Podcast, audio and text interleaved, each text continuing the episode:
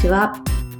佐藤祐二の美容室経営者のための集客売上アップの方程式ポッドキャスト、今回も始まりました。ナビゲーターのナオミです。この番組は美容室の経営者さんに集客や売上アップのヒントとなる情報を日常の雑談も合わせてお届けいたします。お話しいただくのは最短4ヶ月で売上を100万円以上アップさせる美容室専門コンサルタントの佐藤祐二さんです。佐藤さん、よろしくお願いします。よろしくお願いします。あの、佐藤さん、雑談の時にお話いろいろ伺うことあるじゃないですか。はい。その中で、なんか野球のお話ありましたよね。なんか、どんどん失敗した方がいいよって、だって、うんえー野球選手もとかっていうお話を、あ、それ、ポッドキャストでお話ししていただきたいですって言ってたんですけど、覚えてらっしゃいますか 覚えてますよ。あ覚えてますあ、いいですか あの、なんて言うんだろう。まあ、常々僕言うんですけど、は失い。敗を恐れてると何もできないじゃないですか。はい。誰だって、うんあの、いくつになったってこれに対しては初体験っていうことがいっぱいあるわけで、はい。例えばキャンペーンやるんだって今回初めてっていう時もあるし、うん新しいメニューを作るのも今回初めて、ポップ書くのも今日初めてというのが絶対あるわけなんですよ。はい。で、あのその時に僕いつも言うのが、もう絶対失敗を恐れないんで、バンバンやった方がいいよ、みたいな。うーん。あの、やったことないことを成功す、それはしたいでしょうけど、成功するかどうか考えちゃってて何何もできないってパターンって一番良くないんですよ。ああ、はい。なんか100%なんかないじゃないですか。どんだけ考え込んだって。あ、なるほど。えやる前に結構考え込んで、一生懸命なんか練ってかないとできないような気がするけど、うん考え込んだって、そうか。まあそうですよね。できないんですよ。で、それよりも、失敗を恐れずに、まあ極端な言い方ですよ。失敗しろって意味じゃないですけど、失敗とかミスとか何回も繰り返していくうちに、うん、うん。必ず成功するところへたどり着くはずなんですよ。ずっと頑張ってると。ああ、はい。僕なんかもよくやるのが、あの、例えば1万円、あ1万円のものを金額間違えることないですけど、例えば税込みで、えっと、パッと出てくる、例えば税込みで4800円ですみたいなやつを、はい。なんか4600円って書いちゃったりとか。えー、うん、怖い。 あ、あり、うんあるんですよ、現実に。まあまあ、ありますよね。うん、に。逆に高く書いちゃう時もあるし、うん。で、それをなんか、特に、これありがちだと思う。特にスタッフとか業者に任せた時に、ドカーってこう言う人いるんですよね。ああ。間違ってんじゃないかーみたいな。うん。まあでもそんなの人って間違いあるんだからすぐ直しゃいいじゃんっていう話ですよね。 おーうなるほん。どあの、で、なんか言われたら申し訳ないです。間違っちゃいましたって普通に言えばいいことで、そんな100%完璧なんかありえなくて、あの、よく出すのは野球選手、プロ野球選手の話なんですけど、はい。えっ、と、打者で言ったら3割を打って、まあ3年とか5年ぐらい続けてれば、必ずどこの球団だって1億円もらえるんですよ。1億円プレイヤーになれるんですよ。おー。絶対なれると思います。はい。うん。だけど、さで、だからなんか子供の頃からそう言われてると3割ってすごいって思いがちですけど、うん実際言ったら3回打席に入って2回アウトになってるわけでしょ。はい。 2回も失敗して1回しか成功してないって言い方もできますよね。うんだから、なんていうのかな、 そんなすごい選手でも失敗はかなりの割、確率でするんだよ、みたいな。うんでも今のので言ったら、例えば、ポップを書きました、キャンペーンやりました、新しいメニュー作りました、配信しました。はい。成功したのは、3回に1回だけですって言ったらどう思うんだろうって自分の気持ちの中で。っおー。ていうかもう2回失敗しした時点でめげますよね。めげますね。めげます よね。であも、ーやっぱダメかみたいな。うん、1億円プレイヤーとかい、あの、すごいプレイヤーっていうのは、3回目も打席に立って、で、ヒットを飛ばしてくるわけですよ。はい。だから、1億円ププレイヤーでいられるみたいな。おー。だから、失敗をしない、したくない気持ちはわかるし、僕も絶対したくないです。いつも100%がいいですけど、思わないです。だから、ボンボンボンボンやった方がいいってことです。やるうちにどんどん上手くなっていくっていうか、いろんなこと。あー、なるほど。どうですか、ダミさん。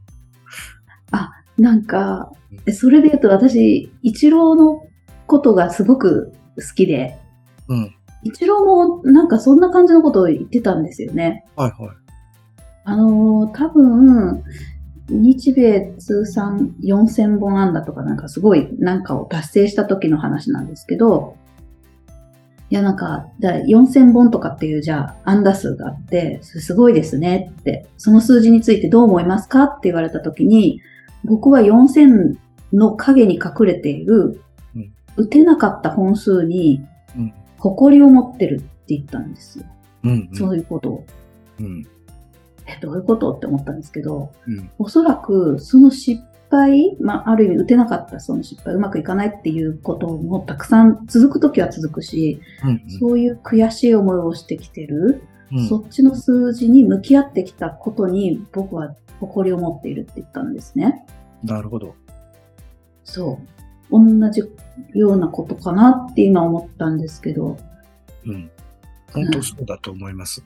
あの、うんえっ、と、なんて言うんだろう。うまくいったときは、な、あの、経営の方で何か反則してうまくいったときには、ずーっと続ければいいんですよ。うまくいってる間は。ああ、はい。 1年でも2年でも3年でも同じ文章で出し、出してればいいとか、あ、おお、それはいい、嬉しいですね。 同じキャンペーンを続けれ、続け、続ければいいみたいな。うんうん。だってうまくいってるんだから変える必要ないですよね。はい。うんうん。で、ややもすると、経営者ってもうこれ3回目だよ、4回目だよ、そろそろ飽きないって飽きるのは自分なんですよ。うんだって結果がよく出てんだから5回目またやればいいじゃん、同じことって。うんまあそうですね。うん。だからうはいまくいってることはあまり、まあ気にしないっていうか、まあ気にし、気にしないって、なんて言ったんだよ。そのままやればいいだけで考える必要ないじゃないですか。ああ、むしろ変えちゃダメっていう。変えちメ。ゃダメ、変えない方がいいですよ。うん。だけど、うまく、さっきも言ったけど、うまくい、誰だってうまくいかないことの方が多いわけですよね。はい。野球で言えばアウトになることの方が多いわけじゃないですか。確率論で言ったら3割打ってたって。うん、でそう考えたときに、なんでうまくいかなかったかっていうことを、原因を突き止めないと、はい。 下手をすると、それをうまくいかないことを延々とやり続けることになるんですよ。 それは困る。あ、それは困りますね。なんか、でもそういう気がしませんかあの、そうですね。そうですよね。あれなんか、うん一郎は、うあ ごめんなさいね。すぐ一郎出してごめんなさい。どうぞどうぞどうぞ。あの、やっぱ打ってる時、成功には理由があるって言ったんです。うんうんうん。で、失敗には必ずしも理由がない時もあるとかってうんうんうん。言って。で、けど、その、じゃあ失備してる時に、じゃあ一郎は準備運動を怠るかっていうと怠らないから、つまり、うなんか、芯になる部分、これは変えなくてもいいって思ってる部分はうん変えないんですよね、そういう時は。なるほど。はい。だから、必ずしも失敗してる時でも、うんうんと、変えなくてもいい場合があるくらいのことをなんか言ってたような気もして、あか勝手にそう思っちゃったのかななんか、すごい勇気をもらったんですよね、そのあ。なる時ほに。ど。うん。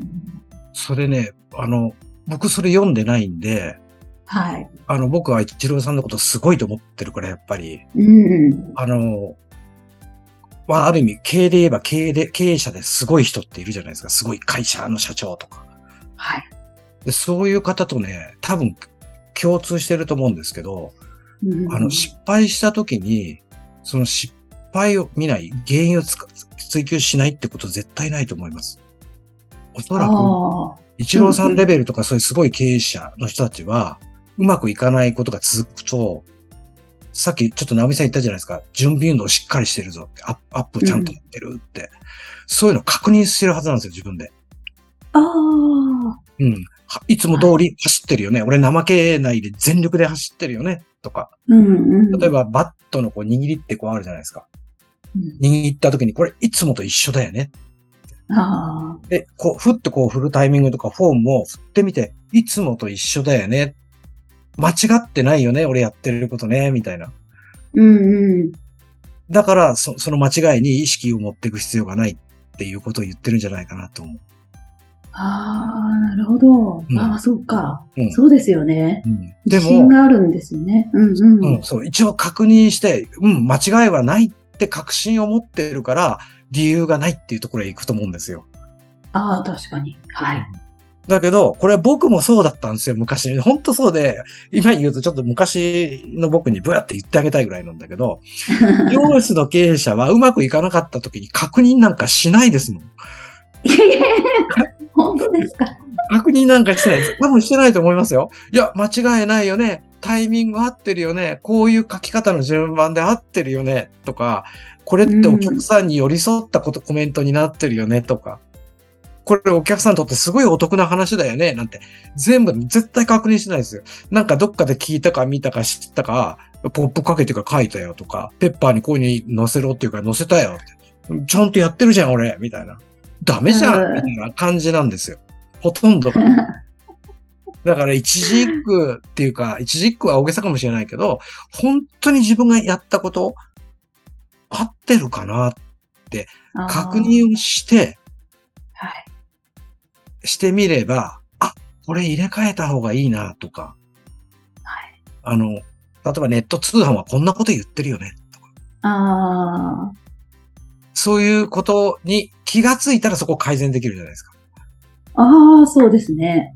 そうですよね。だからその気がつくっていうことが大事。だから失敗の原因を探ってっていうのは、その失敗の原因に気がついてっていう僕の、まあ、意味意味なんですけど、あもう絶対あの一郎選手はね、スランプがこう続いて打てなくなっても絶対見ても、見てるはずですよ。ちゃんと走ってる、ちゃんと筋トレもやってる、食事もちあ。ゃうんと、ん。うんお前これお酒も飲まないとか、なんかうんうんで、さっき言ったグリップ、スタンス、フォームとか全部見て、間違いない。だから、これは、うんまあ、俺のせいじゃないって言い方しな、思わないかもしれないけど、何か歯車が合ってないだけとか、 うん、うそれこそはたまたまですよね。たまたまうまくいかない。そうですね。イチロー選手にもなるとたまたまがあり得る。当たりはいいのに、たまたままあ正面にあの打ってしまったことが続いてただけとか、あ、そうです、そうですよ。そういうことですよそうねで。すよ。であと悪いわけじゃないぞって。。そうだって、アウトアウト、ぜあと10センチ飛んでれば、なんていうんですかあの、ホームランだったとか、もっと言うとはいはいあと5センチ内側に入ったらヒットだとか、うんだ。とか、パチーンって打ってるんだけど、例えばショートの真正面だったとか、はい。もうこれは、うんちょ合ってると思うんだけど、僕野球やったことないから、う運が悪いとしか言いようがないですよね。そうですよね。そう、だから変化が分かりやすくなるように、もうバットとか道具ももう変えないって言ってたんですよ。うんうんえしょっちゅう変えてると、バットのせいになっちゃうかもしれないじゃないですか。うまくいかないのが。だから、自分でわかるようにうん、変化をあまり、なんか、うまくいってる時のそのまま。うん。とかっていうんんん。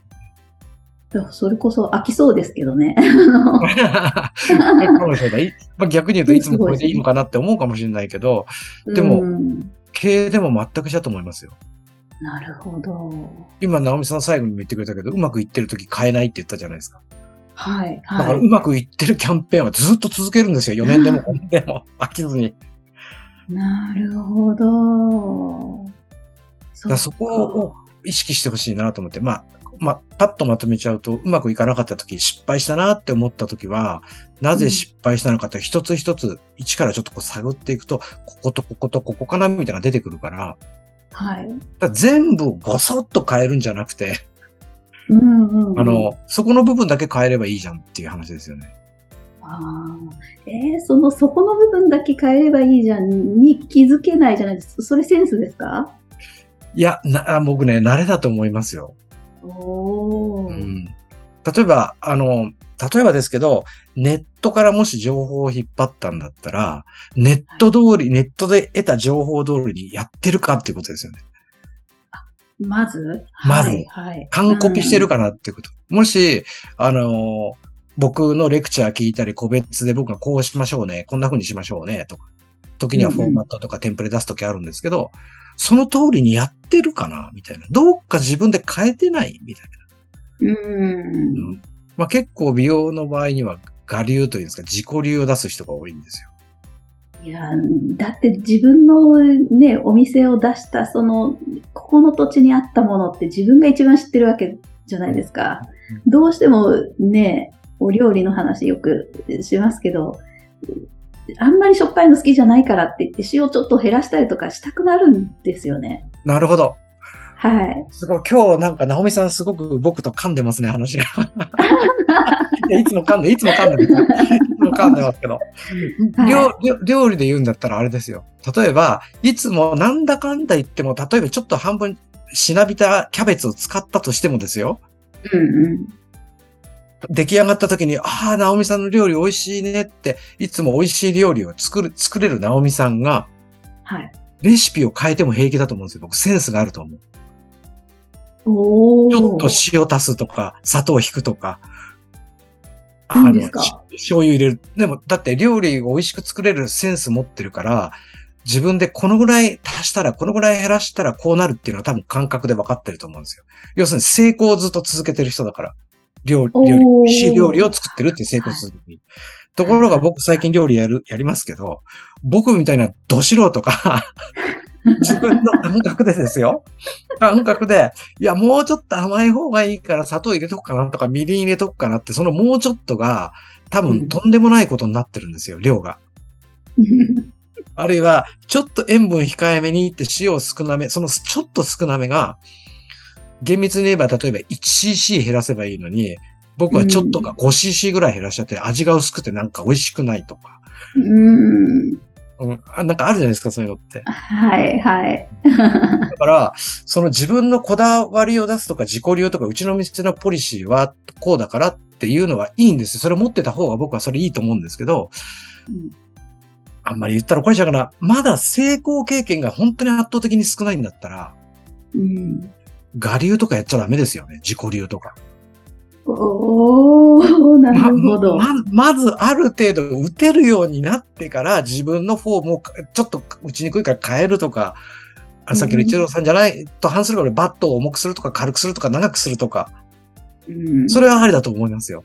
なるほ ど。まだでも、あの、全然ヒットも打てない人間が自分の何もないだろうって。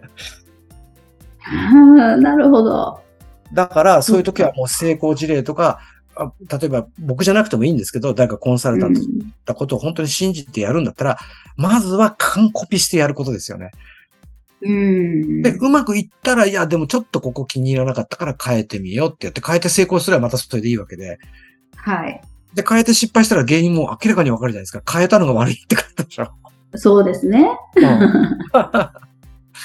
そうか。えーでもな、なんか多分私もやったことあるんですけど、最初って完コピしてるつもりなんですよ。うんうんうん。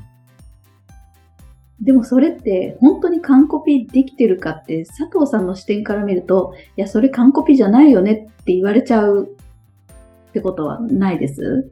あり本ます。当に初心者の時ってありますよねあ。りますあります。本人はもう悪気なく自己理をも入れずに完コピしてるつもりなんですね。そうでだす、かそうらです、。やったぜみたいな感じで、 は結果出てないから思ってるわけですよ。い。でも、それでうまくいかなかったら、さっきの一郎とかが考えたみたいに、どこがいけなかったのかなって、本当に完コピーしてるかなって自分で確認するってまず大事ですよね。うん。うん、多分ね、多分ですけど、あの、僕がどう、いや、うまくいかなかったんです。どうですかねちょっと見てもらっていいですかって言って、はい。こことここが違うじゃん、ほらって言われたら、うんうん。まあ、あ、あ、本当だっていう人もいいます。はい、はい。でも人によっては、なんか、うるさいやつだな、みたいな。この1え時、ー2時、そ、そしてがあるかないかでそんなに違うのみたいな。あうんー完コピしてるかどうかチェックってそういうことだと僕思ってるんですよ。そのレベルでですね。うん。会議をしてる位置が違うとか、極端に言うなあら、あ、ありますよね。うん。あの、わざわざ赤字で目立つようにしてるのに、別に赤字を赤字で書かなくてもいいです。黄色でもいいんですけど、ドカって目立つようになってるために赤字にするわけじゃないですか。はい。薄いピンクにして目立たないじゃんとか。 ピンクが好き好きな人もいますからね、世の中にはね。い。うんうんだからなんかそういうのが本当に最初完コピしてほしいし、完コピできてるかどうか自分で確認してほしいなと思う。うん。なるほど。えーじゃあ、そっか、さっきのはお話だと、じゃあ、佐藤さんに、え、これ、もう本当に完コピしてやってきたんですけど、どうなんですかって見せることも、そこで佐藤さんに頼ることは、ものすごくいい手ですよね。自分で確認し全て、もう本当にやってみたんだけどって。ううんん。受けてますよ、そういう、そういうあ話。あ、やっぱり。うん。はい。例えば、ポップでも DM でも、あの、ペッパーでも、うんあの、そこをスクショするか、ワードかなんかとか、パワポで送ってきてくれて、はい。で、一応、まあ、まあ、なんかずっとやってるから、流れ流れでさっとこう見たときに、あこことここおかしいよね、みたいな。おお。なんか違うよねっていうのは、このなんか割と、まあ、いつもやってるからですよ。うんうん。 まめさんだっていつも料理やってるら、ペロって舐めて、ちょっと塩が足りないってパッて入れてるわけでしょあそんな上手じゃないですけ ど。なんかはい。うんなん何回もやってるとそういう感覚も身についてくるし、だからうまくいかないなと思ったらそういうの送ってくれてもいいし、添削してって言ってくれてもいいし、なんか怖いんですよね、そういうの、送るの。うわ、こんなに、こんなにできてないじゃんっていうのがうん言われるような気がしてとかって、佐藤さんどうやってお返事するんですかいや、こんなにダメじゃんって言いますいや、言わない。怖いな。ここと こことここが違う。ああのね、文章で送るときは、一言つけますけど、あの、わーっとここがこうでこうでこうだからこうしてこうなってここ、こうなるんで、ここをこうしましょうって書くと、うんうん相手が理解しにくくなるんですよ。ああ、はい。だから、まあ、一言つけますけどね、あの、冷たいように聞こえるかもしれないけど、わかりやすくしたんで、箇条書きで答えます、みたいな形で。なるほど。 2行目、ほにゃらけほにゃらけです。これを、これ、みたいな。うん。で、10行目、ほにゃらけほにゃらけですを、ほにゃらけですに変更とか。ななんかすごいクールっていうか冷たく感じるかもしれませんけど、はでい。、あえて僕理由は書かないんです、そこに。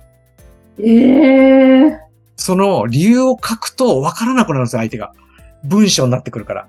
こうんうん。う、すご。く長文になってくるじゃないですか、どうしても。はい。うんうんで、そういう時は最後に理由とか訳を知りたい場合は必ずまた聞いてくださいねって僕返してる。おーあの、教えないつもりじゃないんですよ。はい。ああじゃこうじゃ、ああじゃこうじゃ言うと分かんなくなる時あるじゃないですか、人って。はい。だから、本当冷たいかもしれないけど、ナオミさんが、なんかい、四つ星レストランのシェフにどうですかって出したら、ペロって舐めて、うん、塩が足りないって一番わかりやすいじゃないですか、これ。そうですね。うん。この味はなんとかかんとかで、どうのこうので、みたいな。 こういう時は醤油じゃなくて酢じゃなくて、みたいな。うんうんうん。塩をちょっとなんて言うと、なんか、 それだったら塩ちょっと足りないよって、ね、言えば、一番早いじゃないですか。うんうん。で、そこで、直美さんがすごく料理に興味持ってたら、ありがとうございます。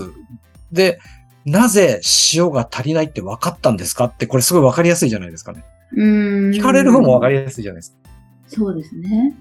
だから文章の時はなる、あ、文章というかメールとかの時は、ねメールとかチャットで答える時は、なるべく単純明快に僕答えるようにしてて、へで、理由とかわけのわからないっていう時は必ずまた聞いて、その聞いてくださいっつってこうあ、やってまーちす。ょっと安心しますね。なんかダメ出しされるような気になると、すごいなんか怖いじゃないですか。そういう感じじゃないんですね、全然ねじ。ゃないじゃない。ななんか見ちゃうけど、理由をずらずら、こういう理由だからって続ける方が、ダメ出しされてるような気がしませんか、うんうんお前アホだなって言われてるような気がします。うんうんうんううんん僕がねえコンサルタントとか勉強した時とかは、そういう方でしたね。ああ、いいでわかすん,、ねうん、。わかんなかったら必ず聞いてって。短文で答うえる。ん短文、箇条書きっていうか短文で答えるね。ここがダメ、ここがダメ、ここがダメとか。ここをこう、こう変える、ここをこう変えるしか。最初は冷たい人だなって僕も思いましたよ、なんか。クールだな。はい。だけど、なんで変えたかって理由わかんないと自分で再現できなくなるから、ああ、そうですね。なんでなんですかって聞くとすごい丁寧に教えてくれました。へえ。うんでもなぜって聞かなかったら、。もうトップダウン形式じゃないですか。こう、こうしろ、こうしろ、こうしろって。理由もわからずあーこうしろ。で、永遠とその人にくっついてなきゃいけなくなっちゃうわけですよ。はい。再現性ができなくなっちゃいますよね。自分でそうする理由が分かってないからねうん。だからそれを僕が伝え、かあのなんか添削したり返すときにはそういうふうに、ああ、これ、この方法いいよなと思ったからそういう返し方をしてますけどね、僕は。あーなるほど。じゃあ、ちょっと初めの話に戻ると、やっぱりそれを失敗、まあ失敗というか、うんチャレンジしたから失敗って言わなくてもいいのかもわかんないですけど、うんもうどんどんそれを繰り返して、うまくいく方法にたどり着いてほしいっていうことですよね。そうです、そうです。本当そう思いますよ。うんうん失敗をどんどん潰して改善していけばうまくなるんですよ、だって。うんうんうんな何でもそうだけど。はい、はい。まあ、そうですよね。だいたい最初からうまくいくわけないっていうくらいのスタンスから入ってた方が楽ですね、じゃあ。うん、本当そうです、本当そうです。うん。なるほど。いや、うん、厳しく言うからうまくいったことがないのに、自己自己流やったらうまくないものをずっと真似ていくわけだから、うんうん、うん。一生うまくいかないですよ、それ。あ、そうか。うんはい。そっか。そうですね。いや、うん。も う、チャレンジあるのみですね。失敗しないと前に進めないってことですね。そうどでちす。らかといえば。うん。うわんかりました。はい。いや、ありがとうございます。いえいえ。 それでは最後にお知らせです。美容室経営者のための集客売上アップの方程式ポッドキャストでは皆様からのご質問を募集しております。ポッドキャストの詳細ボタンを押していただきますと質問フォームが出てきますので、そちらからご質問をいただければと思います。それでは今回はここまでとなります。また次回お会いしましょう。佐藤さん、ありがとうございました。ありがとうございました。